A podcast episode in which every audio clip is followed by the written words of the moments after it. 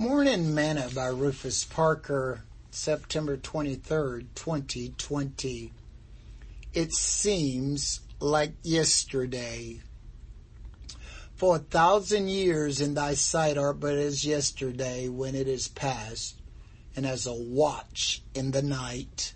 Psalms chapter 90 verse 4. Today's morsel. On this day in September 1969, I enlisted in the United States Army.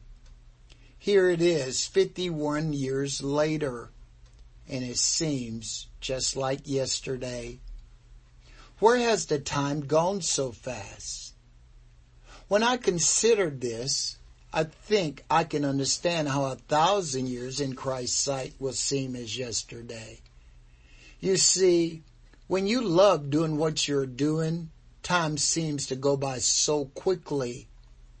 I love to study, to teach, and to preach God's Word.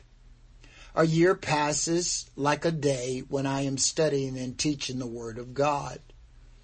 Peter encourages us, but beloved, be not ignorant of this one thing, that one day is with the Lord as a thousand years, and a thousand years as one day.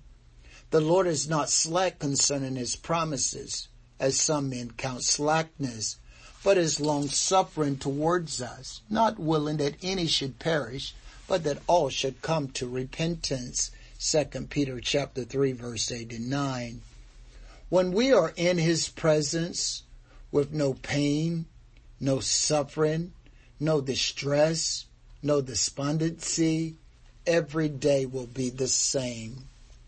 The clock will stop and the calendar will no longer matter where we are in His presence.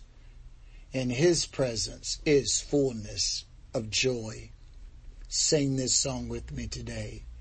When we've been there ten thousand years, bright shining as the sun, We've no less days to sing God's praise than when we first begun. Thought for today. The clock will stop and the calendar will no longer matter when we are in His presence. Parker.